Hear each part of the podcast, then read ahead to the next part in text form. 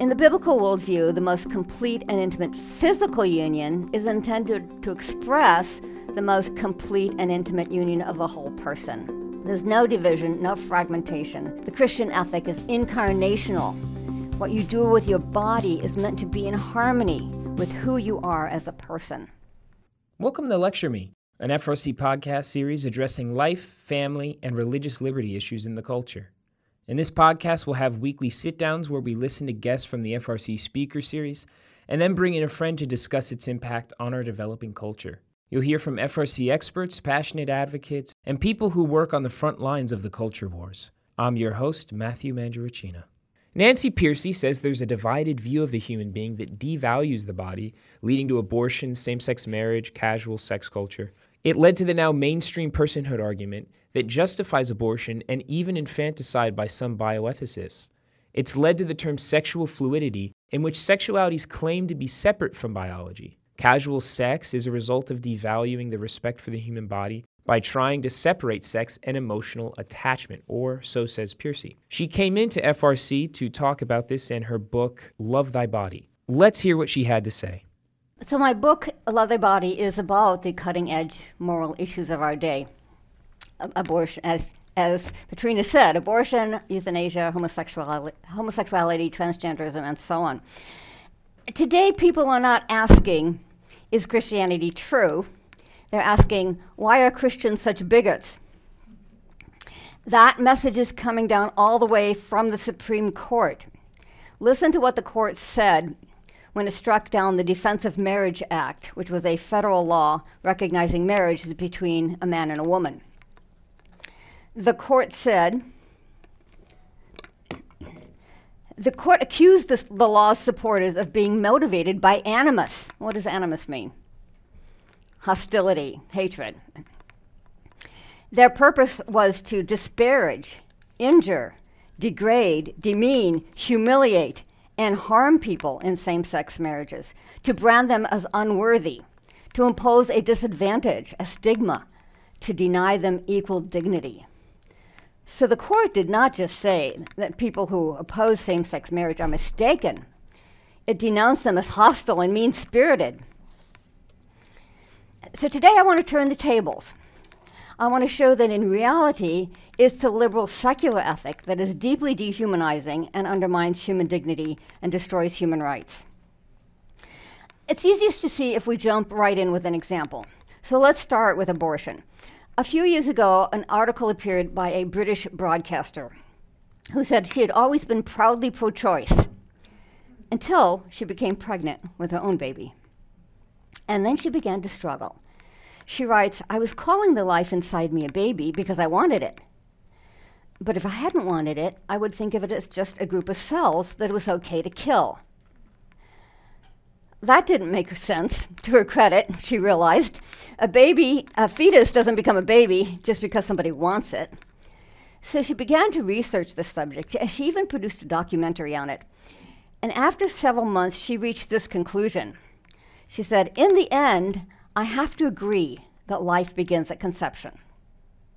But perhaps the fact of life is not what's important. It's whether that life has grown enough to start becoming a person. So, what's happened here to the concept of the human being? If you can be a human life at one point, but not a person until sometime later, then clearly these are two different things. This is a completely divided, fragmented, fractured view of what it means to be a human being. In fact, philosophers sometimes illustrate with um, the, the, imagery of two, two stories in a building. So, in the low, lower story is the body. That's what we know about the human being from science, our biological status as human organisms. And today, most professional bioethicists agree that, in that sense, life begins at conception. The evidence from DNA and genetics is just too strong to deny it. But their attitude is summed up in a recent article that was titled, So What If Abortion Ends Life? Recall what the broadcaster said. She said, Perhaps the fact of life is not what's important. So, for secular bioethicists, being human, biologically, physiologically, genetically human, is not enough to qualify for legal protection. The fetus has to earn the right to life by becoming a person, typically defined in terms of mental abilities, some level of cognitive functioning, self awareness, and so on. But notice the implication of that. What bioethicists are admitting is that you can be human, and yet they, dis- they see it as just a disposable piece of matter. It can be killed for any reason or no reason. It can be tinkered with genetically. It can be used for research experiments. It can be picked through for sellable body parts, as Planned Parenthood does, and then tossed out with the other medical waste. In other words, being human is no longer enough for human rights. This is called personhood theory. And the most obvious, what's the most obvious problem with it? if you detach personhood from being biologically human, how do you define it? Every bioethicist comes up with a different definition. Some identify a, po- a point before birth, some say after birth. Peter Singer, the bioethicist at uh, Princeton University, says three years of age is still a, a gray area. How much cognitive functioning does a toddler have? Several months ago, a, an article appeared in the Journal of Medical Ethics by two philosophers arguing for what they called after birth abortion. What did they mean by that? Infanticide, exactly. And but notice the reasoning they used. The authors argued, oops, so this person had theory. Um, the, ar- the authors argued that merely being human is not in itself a reason for ascribing to someone a right to life. And since non persons have no moral rights to life, there are no reasons for banning afterbirth abortions. So, once again, being human is not enough for human rights. So, when the concept of personhood is separate from biology, it becomes arbitrary. There's no objective criteria. As a result, every ethicist draws the line at a different place depending on their own private views and values, depending on their own personal preferences, or even their own religion. Listen to Yale professor Paul Bloom. He's writing ab- about abortion in the New York Times. And he said, The question is not really about life in any biological sense. Instead, it is asking about the magical moment at which a cluster of cells becomes more than a mere physical thing. It is a question about the soul. So, who's, re- who's injecting religion into politics? What's happened is that supporters of abortion have lost the argument on the scientific level. And so they've shifted to the non scientific, non empirical, even religious concept of personhood. So science is on our side in this issue. It's time to turn the tables. When personhood is rooted in biology, then we have a marker of human status that is objective, empirically testable, universally detectable, something we can identi- identify scientifically. So to be pro science is to be pro life.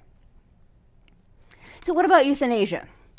Again, the driving force is personhood concept. What was the most high profile euthanasia case in recent history? Everyone still remembers Terri Schiavo. The media presented it as a right to die case, but Terri was not dying. She was not terminally ill. So that's really not what was at stake. The core issue came out in a television program where Wes- Wesley Smith asked a bioethicist, Do you think Terri is a person? And he said, No, I do not. I think having awareness is an essential criterion for personhood. So, according to personhood theory, if you are mentally disabled, if you uh, ha- have, if you no longer have a certain level of cognitive functioning, then you are no longer a person, even though you're obviously still human. And at that point, many bioethicists say you are only a body, and you can be unplugged, your treatment withheld, your food and water discontinued, your organs harvested. I was once invited to appear on an NPR program in San Francisco, which I thought might be a challenging audience. And I was promptly disinvited after I said the case for abortion and euthanasia is exclusive. It says some people don't make the cut, they don't measure up, they don't qualify for the rights of personhood. It's the pro life position that's inclusive. If you're a member of the human race, you're in, you count. Every human is a person. And the most surprising point that I make in Love Thy Body is the claim that all of the sexuality issues also rest on the same worldview, the co- common thread that connects them to abortion and euthanasia. They all rest on a secular liberal ethic that separates the body from the person. Consider the hookup culture. It rests on the assumption that sex can be purely physical, cut off from the whole person, without any hint of love or commitment. Young people know the script all too well. In Love Thy Body, I include several heart wrenching quotes from college students, like Alicia, who says, Hookups are very scripted. You learn to turn everything off except your body and make yourself emotionally invulnerable. Or a college student interviewed by Rolling Stone magazine made this comment. She said, the mistake people make is they assume that there are two distinct elements in a relationship one emotional and one sexual, and they pretend that there are clean lines between them. Do you recognize that language of dualism? She's almost verbally describing this little diagram. Critics of the hookup scene often say it gives sex too much importance, but in reality, it gives sex too little importance. Let me quote another Rolling Stone article. Don't you love the internet? You get to read articles you'd never read before, publications you would never read. So, Rolling Stone magazine. A young man said, Sex is just a piece of body touching another piece of body. It is existentially meaningless. So, the hookup culture expresses a worldview that says your body can be treated as purely physical driven by physical impulses and instincts, cut off from the rich inner life of the whole person. No wonder it's creating a trail of wounded people and things like the Me Too movement. People are trying to live out a secularist ethic does, that does not fit who they truly are. We do not naturally thrive on casual, meaningless sex- sexual encounters. We crave emotional intimacy and fidelity. In the biblical worldview, the most complete and intimate physical union is intended to express the most complete and intimate union of a whole person. There's no division, no fragmentation. The Christian ethic is incarnational. What you do with your body is meant to be in harmony with who you are as a person. What about homosexuality? people are stunned by how quickly same sex marriage was legalized. People on both sides were stunned at how quickly it happened. How did it happen? It's because it's a logical implication of this same divided view of the human, uh, the human being that devalues the body. Think of it this way nobody really denies that, on the level of biology, physiology, anatomy, chromosomes, Males and females are counterparts to one another. That's how the human sexual and reproductive system is designed. To embrace, to embrace a same sex identity, then, is to implicitly contradict that design. To say, why should the structure of my body inform my identity? Why should my biological sex, as male or female, have any say in my moral decisions? This is a profoundly disrespectful view of the body. And by pitting the mind against the body, it leads to inner fragmentation and, al- and self alienation. Now, some people push back and say, well, wait a minute, if sexual orientation is rooted in our genes, then they are being true to their biology.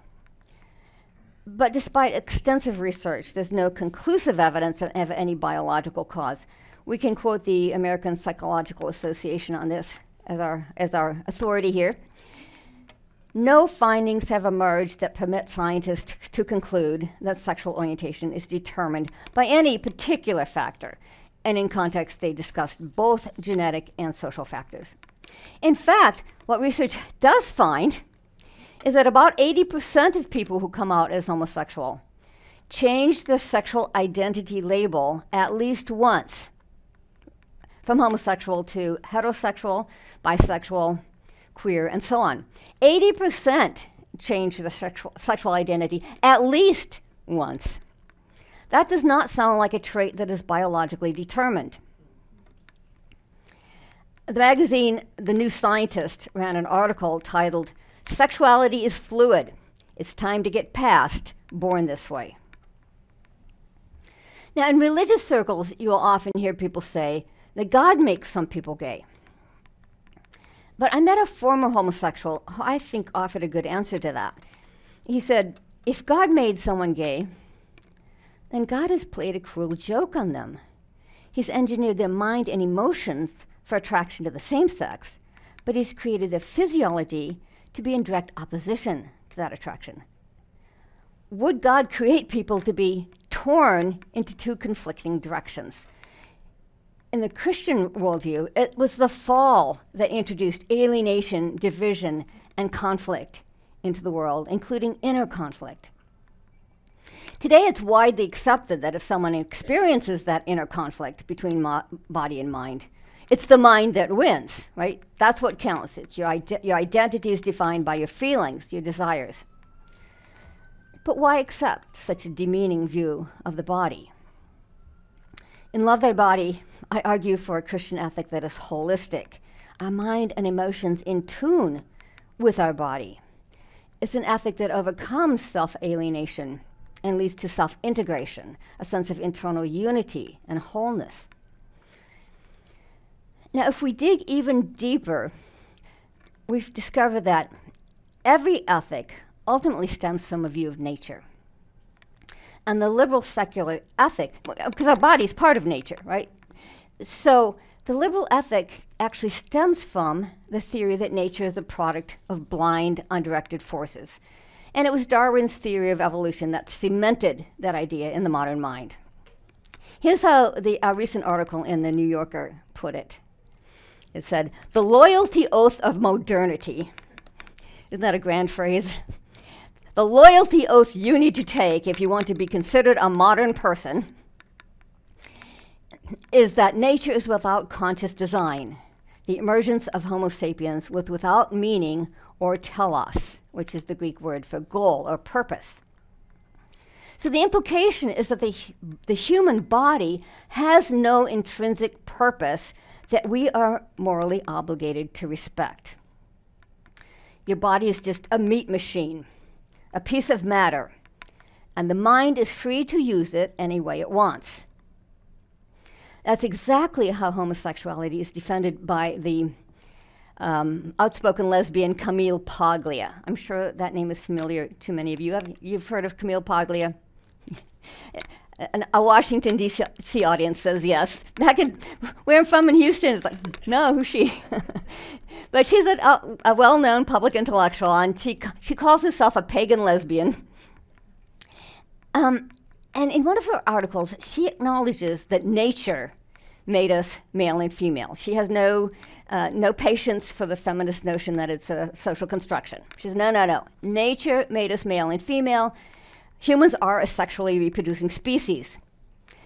But then she asks, these are her words, why not defy nature? After all, fate, not God, has given us this flesh. We have absolute claim to our bodies and may do with them as we see fit. So the logic is that if our bodies are a product of mindless, purposeless forces, they convey no moral message. They give no clue to our identity, and we may do with them as we see fit. By contrast, a Christian view of nature is teleological, which comes from that same Greek word telos, meaning goal or purpose. It's evident to observation that living things are structured for a purpose, that eyes are made for seeing, ears are made for hearing, wings are made for, for flying, and fins for swimming. The development of the entire organism is directed by an inbuilt plan or blueprint. So, science itself tells us that nature exhibits a design, a plan, an order, a purpose. And when we live in harmony with that purpose, we are healthier and happier. Let me give you an example. Um, in Love Thy Body, I tell the story of a woman named Jean who lived as a lesbian for several years and is now married and has two children. And Jean says, I finally came to trust that God had made me female for a reason. And I wanted to honor my body by living in accord with the Creator's design. In fact, in Love Thy Body, I tell lots of stories. Don't think of it as just um, a book of mor- moral arguments. Um, and, and my fa- one of my favorites is the story of Sean, which is also in the chapter on homosexuality. As a young man, Sean identified as gay and was exclusively attracted to other men. Today, he is married and has three children. So, what changed? Sean said, I stopped defining my identity by my sexual feelings. And I started regarding my physical body as who I was. His goal was not to try to change his feelings, which rarely works. Rather, my goal was to acknowledge what I already had a male body as a good gift from God. And eventually, my feelings started to follow suit. So instead of defying nature, he accepted his embodied existence as fundamentally good. And that's really the question at the heart of this debate. Do we live in a cosmos operating by blind material forces, or a cosmos created by a loving creator, which is therefore intrinsically good? Now, same sex marriage happened fast. The transgender movement is happening even, even faster. They hit the ground running. And why? Because it rests on the same dehumanizing view of the body. Trans activists argue explicitly that gender has nothing to do with biological sex. A BBC documentary says at the heart of the debate is the idea that your mind can be at war with your body. And in that war, it's the mind that wins. In a Fourth Circuit case, a girl who identified as a boy named G.G. uh, demanded the right to use the boys' restroom. And the judge ruled G.G.'s birth assigned sex, or so called biological sex, is female, but G.G.'s gender identity is male. Her so called biological sex, in sneer quotes, this is a judge writing a formal ruling for a federal court, and he treats the very existence of biological sex with suspicion. Apparently, he thinks the facts of physiology, anatomy, chromosomes, and DNA are less real than the teenager's subjective feelings. The, co- the case went all the way to the Supreme Court.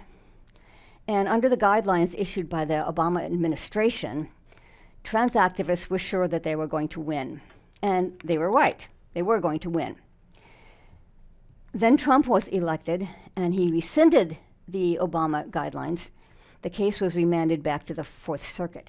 So we came within a hairbreadth of a Supreme Court decision imposing transgender policies across the nation. This was going to be the trans version of Obergefell. So um, just want you to know we, c- we came that close to having a federal, uh, Supreme Court decision. Um, I was reading a book by a tr- Princeton University professor on transgenderism. I like to see what the intellectuals say because that's what filters down to ordinary people. Um, and it was fascinating because it was a, it was a defense of transgenderism, but in the process, this uh, Princeton professor admits that transgenderism involves disconnect disjunction, self division, self estrangement. She says the physical body tells us nothing, it has no meaning at all. So, kids down to k- kindergarten today are being estranged from their own body. They're being told it's not part of their authentic self. But why accept such an extreme devaluation of the body? I recently read an interview with a 14 year old girl who had lived as a trans boy for three years from age 11. and then uh, reclaimed her identity as a girl. And she said, The turning point came when I realized it's not conversion therapy to learn to love your body. Uh, the interview came out after my book was already in print, but it would have been a great quote for a book titled Love Thy Body. And, and this was a young, uh, you know, from the mouth of babes, right? This is a 14 year old girl. She's not a Christian. Um, but she recognized that what's at issue is your view of the body. There's a very popular TED talk. Uh, uh, I wonder how many of you have seen this. It's by a cardiologist named Paula Johnson. Have you seen it? The key line from it that everyone quotes is every cell has a sex. Uh, if you haven't watched it, go on, go on YouTube and watch it. Uh, every cell has a sex. What that means is that men and women are different down to the cellular and molecular level. We're different across all our organs, from our brains to our hearts, our lungs, and our joints. Now, her concern as a cardiologist is that symptoms of an impending heart attack are different for men and women. And so women would come into to the, to the doctors, and the doctors weren't seeing the symptoms they'd been trained to, to look for, sending the woman home, and they would have heart attacks. Um, but it, when, when I looked at the um, YouTube, and you, you read the comments underneath, and several people said, Oh, she's so transphobic. She hadn't said anything about transgenderism. but the very fact that she affir- affirmed the male female binary for medical purposes uh, was interpreted as transphobic. And finally, some wise person put a comment saying, She's not transphobic, guys. She's just saying that no matter what your gender philosophy, when you get sick and they put you on the operating table, they need to know your original biological sex to give you the best medical care. The next movement on the horizon is a completely postmodern view of sexuality, that it's not rooted in anything objective, but is just a social construction. So, how many of you seen this cartoon? The gender unicorn. it is ubiquitous. It's in all the public schools now, and not only public schools. Um, my sister's a, a counselor in a battered women's shelter, and they're being trained with this cartoon. It's everywhere. So if you haven't seen it, look it up. Uh, it's coming to your school, your child's school. And what it, it's used to deconstruct sexuality into five separate factors sex assigned at birth, gender identity, gender expression, physical attraction, and emotional attraction. So the cartoon teaches students that there's no unified self. You are a disconnected, discordant patchwork of bits and pieces that can all be contradictory. And this is essentially the worldview that's being imposed by SOGI laws, sexual orientation and gender identity. They call it SOG, SOGI, SOGI laws. Even feminists are protesting this drastic fragmentation.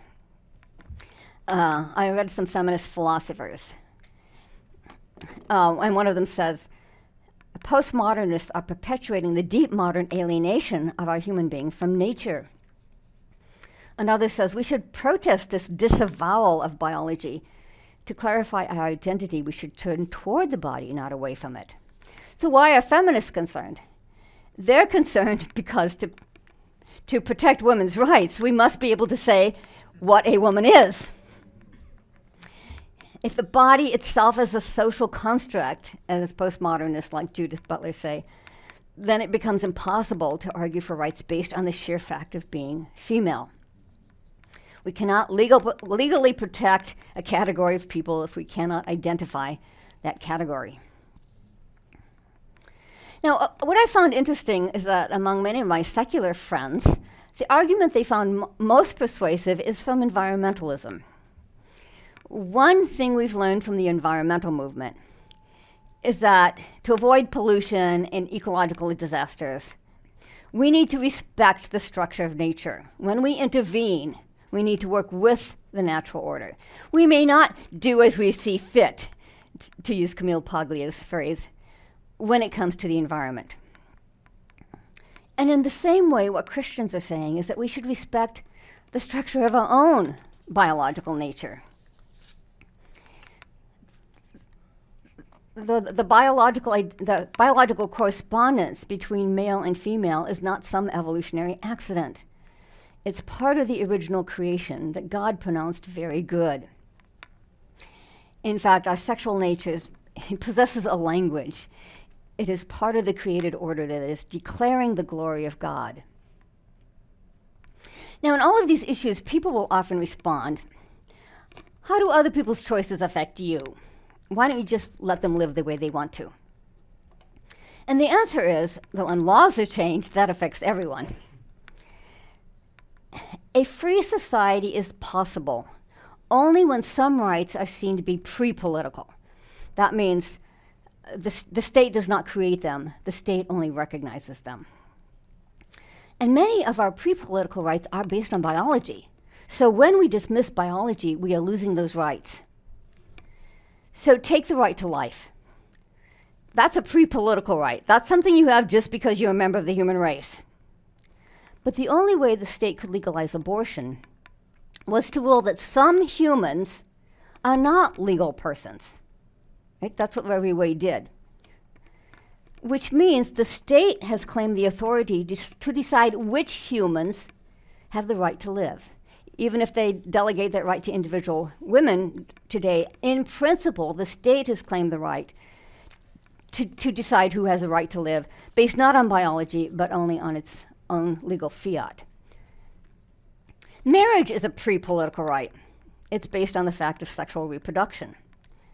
But the only way the state could treat same sex couples the same as opposite sex couples was to redefine marriage without, without any connection to biology uh, as a purely emotional commitment. And that's what the Supreme Court did in its Obergefell decision. The trouble is, we have lots of emotional commitments, so the state has claimed the authority to decide which of those commitments qualify as marriage, based not on biology, but only on its own say so. In fact, um, in, the, in the Obergefell case, the defense argued that marriage has to do with biology. I mean, right? Sex between a man and a woman can lead to children.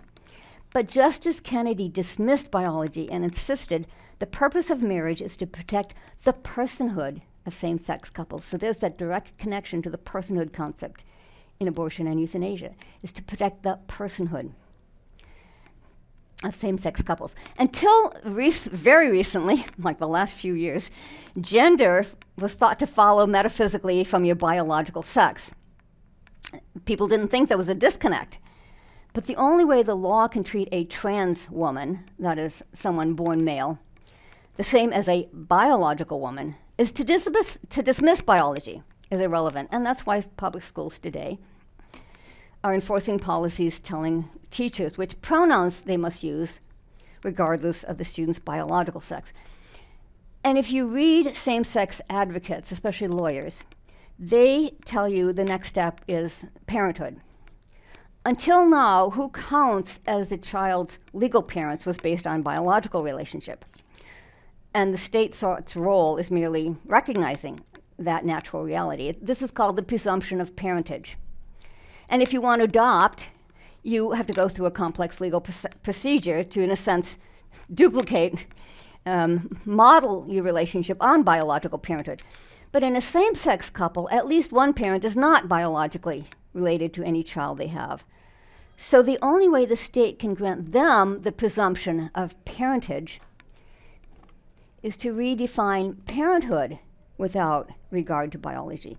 So instead of recognizing parenthood as pre political, parenthood will be treated as something created by the state, which means, in essence, you will be your child's parent only by permission of the state.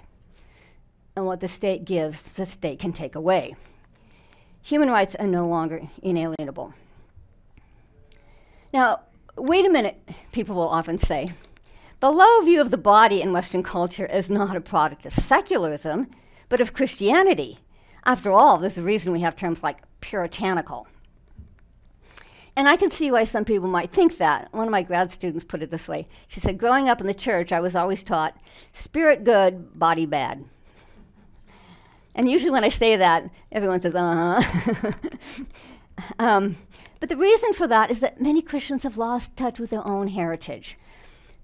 The early Christian church was born into an ancient Greek and Roman culture that also had a low view of the body, like modern secularism does, though for different reasons. The early church faced philosophies like Platonism and Gnosticism that treated this world as a realm of death, decay, and destruction.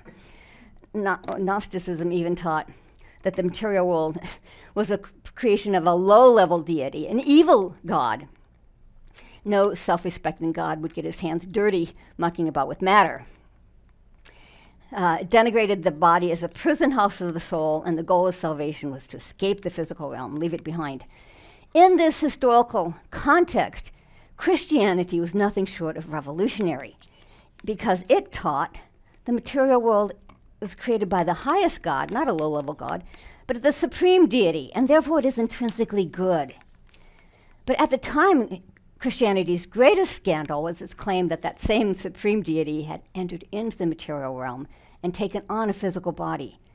So the incarnation is the ultimate affirmation of the dignity of the human body. And what's more, when Jesus was executed on a Roman cross, we might say he did escape the physical realm as Gnosticism taught we should aspire to do. But what did he do then? He came back in a bodily resurrection. to the Greeks, this was not spiritual progress. this was regress. Who would want to come back to the body? The whole idea was utter foolishness to the Greeks, as Paul says in 1 Corinthians. And what will happen at the end of time? Christianity says God is not going to scrap the material universe as though he made a mistake the first time around. He's going to re- renew it and restore it and create a new heaven and a new earth. So the Apostles' Creed affirms the resurrection of the body. This is an astonishingly high view of the physical realm. There is nothing like it in any other philosophy or religion. When Love Thy Body first came out, I was, I was surprised by the customer reviews on uh, Amazon and blogs and so on. The most common response went something like this I picked up your book to learn handy answers to current ish- issues. But what I found out is it's transforming me. It's teaching me the dignity and worth that Christianity gives to the created order. Uh, the most frequent word was transformative. So, my goal is to give people tools to debunk the negative stereotype that is so common. You're hateful, you're bigoted, and reach out with a positive message that is more compelling, more life affirming, uh, more appealing than the secular ethic. Today we've got David Closson, the Director for Christian Ethics and Biblical Worldview here at FRC. David, thanks for joining. Thanks for having me, Matthew. So you read the book Love Thy Body and even wrote a little about it, so you're actually really well acquainted with these things that Nancy's talking about on the Christian ethic versus the secular ethic of body versus mind and all that. What I thought was really interesting at the very beginning was that Pearcey says people aren't asking if Christianity is true, they're just asking, well, why are Christians such bigots? How do you think it is that it, we got to that point?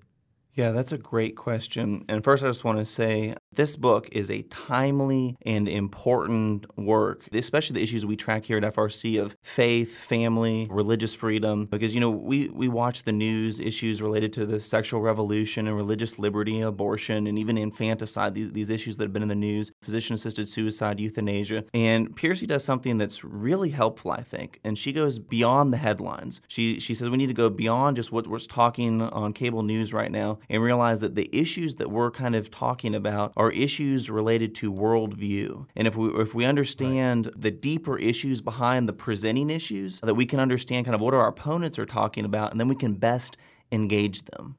Right. And it seems like we've really gotten away from that. How can we take the biblical worldview of what she says is the complete and intimate view of the human person and then relay that to people of the secular ethic. I feel like there's two ways that people tend to go about doing that, which is either they start at the sexual ethics and say, hey, person who's okay with gay marriage, gay marriage is actually wrong. Do we go straight into that or do we take it all the way back to showing them the good news of the gospel and saying, this is why Christ loves you, and then sort of slowly lead them into all these other things? Right. And I think that's what Pearcey does in, the book. Ultimately, as believers, we want to take people to the good news and, re- and show them that the perspective that the Bible has on issues of sexuality, all these issues that we're dealing with, is actually more fulfilling and more beautiful than they could ever even have imagined. Mm-hmm. And what Pearcey does is says we need to go again to the issue of worldview. And what she does, I think, in the book is just brilliant. And unlike a lot of books that might, might deal with abortion or physician assisted suicide or like the hookup culture, transgenderism, mm-hmm. she actually deals with all of these issues. And in her view, she says underneath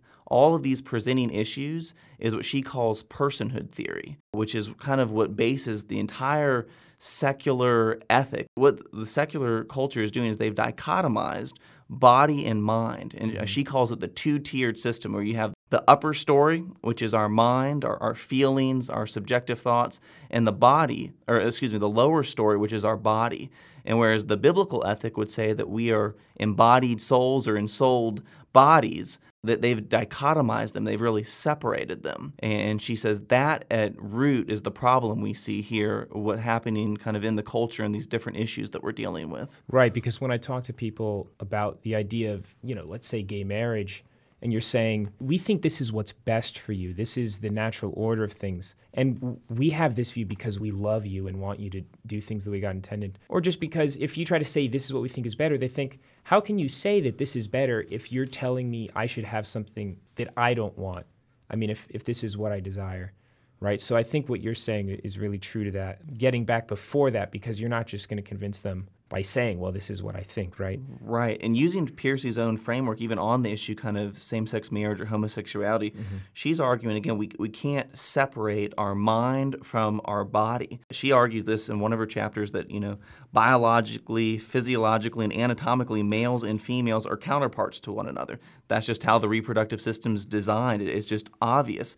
And what she's arguing is that our bodies tell us something about our design, that there is a telos, you could say, to a male and female anatomy. It says that we are built for something. But kind of the whole underlining worldview that we see with advocates for homosexuality or same sex marriage is that, well, our sexually differentiated bodies really don't matter. What really matters is our thoughts, how we perceive things, our, our thoughts, our feelings, our desires. Mm-hmm. And it goes back to that body person divide. Right. Do you think there's a way to convey that to these secular people without trying to say, when you say this is what God wants, and they're saying, well, I don't believe in God, because that really makes it a difficult thing to do. You know, trying to convey the natural order of things and natural law and that sort of thing to people who don't believe in God is really difficult. I don't know if you've run into that difficulty or have any way to, to deal with it. Right. You know? Eh, well, again, it's interesting that a lot of secular people who we might argue with, you know, that they're basing their arguments kind of in Darwinian evolution, that they, they bill themselves as, you know, we're, we're strong materialists. Well, the biblical worldview actually is more affirming of the natural order and of materialism than even the secular worldview. What does the Bible say? It says that, you know, after God created the heavens and earth, he looked at everything he made and it was very good. And that includes the human body. Mm-hmm. And so I think the Christian worldview, again, to use the phrase, is teleological. Right. It, it sees that there's a telos to the, the makeup of our own bodies and that we are designed for something that, again, is more fulfilling than following this worldview that sees the mind and the body as somehow opposed to one another. Right. And again, that's what Pearcey's arguing that, that right. we need to see them as integrated, as this is a more holistic way of looking at things. Right. I remember she even had just said how she sort of laments the puritanical view that she even grew up in. And it's interesting to see how she came from that and she was sort of this self-proclaimed hippie, so to speak, of in terms of all this free love type stuff that was going on. But even saying that she came from a place where it was sort of puritanical, body's bad, but is arguing also that body's good, which which yeah is really good. Now something else she said was she was lamenting that the state decides the value of life. But something that I wonder is don't we agree in a certain sense that the state should have some say or have some kind of authority in when and how to value life, right? We have things like capital punishment, to use an extreme example. Some people might disagree with whether that's a good or bad thing. But, you know, we, we agree that it's okay to say murder's wrong and that you should be punished for it and that that justice, you know, that justice is going to come from God, but that the state also has a duty, you know, for the protection of other people. How do we reconcile having the state say certain things are wrong in terms of how we value life, but is okay in other ways? You know, that's a good question. I think, again, what is the role of the state? Well, Ro- Romans 13 speaks clearly that the state is a God ordained authority to wield the sword for justice. You know, the, the, the role of the state is really just to preserve the God given natural rights that we have. Mm-hmm. And at least on the issue of capital punishment, someone who's pro capital punishment, is that's not devaluing life. It actually is a high view of life in one right. sense because it's saying what you've done by taking someone else's life is so horrific. You've violated someone else's rights. Uh, you've defaced the image of God in mm-hmm. such an egregious way that therefore you forfeit the right to live. I think the state and our, our, founders understood this that you know life, liberty, and the pursuit of happiness. Ultimately, the, the right of life is the most fundamental. If you if you don't have that, you don't have anything. Right. Exactly. All right, and then she gets into the transgender issue for a while and also sort of notes that divide between the body and mind and says, you know, she even gave statistics that I think it was 70 or 80%. Most people who identify with a certain sexual orientation or gender at least change that one time, and that this idea of the identity is separated from the mind and body. How do we respond to that as Christians? Yeah, I think Pearcey is really helpful in saying really the ultimate manifestation of this kind of dualistic worldview that separates body from mind is the transgender movement. Because mm-hmm. what are the transgender advocates saying? Well, they're saying, I am not my body. And so literally they're looking at the body and saying, this physical organism that I have is not me. What defines me is my mind, my feelings, my desires. Right. And, and Pearcey does a good job of showing how that's really, and it was interesting is a lot of Christians looking at the transgender issue like, oh my goodness, where did this come from? This is so mm-hmm. terrifying or scary. And really, what Pearcey does in her book that's super helpful, she says this is actually an ancient stream of thought. And she traces it back to Gnosticism. Because what, what did the first century Gnostics argue? They said that the body is inherently bad and that we need to, the soul needs to escape the body. And so, kind of the, I don't even think they realize it, but the modern day transgender advocates are going back 2,000 years looking at this kind of the Gnostic arguments that even Paul dealt with in the New Testament. Because the Gnostics, what they did is they started with like this metaphysical dualism and translated that into kind of an anthropological dualism. Again, where the body is bad, the body is evil, the material world is something that we should get away from as fast as possible. And the Christian worldview, though, speaks to that. If you think about it, just kind of the major axes of Christian doctrine, the body is actually elevated in Christian thought. Think about the incarnation. Mm-hmm. The Son of God, Jesus Christ, the second member of the Trinity, who had only dwelled in unapproachable light from the beginning of time, what did he do? He stepped out of heaven and put on human flesh. If that doesn't elevate our view of the body, I don't know what does.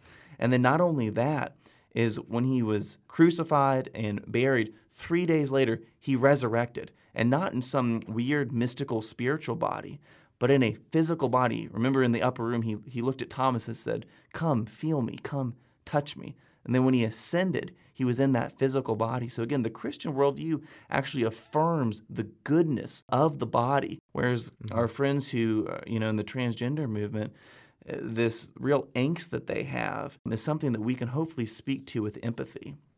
And actually, one thing I'll, I'll say is it is important for Christians to speak to this issue with empathy because you know we live in a Genesis 3 world that is broken, uh, where people are really confused. And on this issue, uh, we have to realize that people who really feel alienated from their body, they, they need our compassion, they need our empathy. I was I'm not much of a pop culture fan, but I was listening to a Pink song the other day, actually, Matthew. Ooh, saucy. And uh, this is the lyrics just stood out to me. She says this God, it hurts to be human. Without you, I'd be losing. Someday we'll face the music. God, it hurts to be human. And then later on, she says, Since I was 17, I've always hated my body, and it feels that my body's hated me. And we just re- need to realize, and I think in her case, uh, she's reflecting on several miscarriages that she's had. Right. And, and so, this notion that we see in our culture, this real alienation from the body, from Christian of Christian worldview, we can see that's a symptom of a Genesis 3 world, that we are alienated from our Creator. And that's what the good news of the gospel is that sinful people can be reconciled to a holy God through faith and repentance in Christ. David, thanks for taking the time. That's some really, really good stuff. Folks, if you want more from Lecture Me, visit frc.org.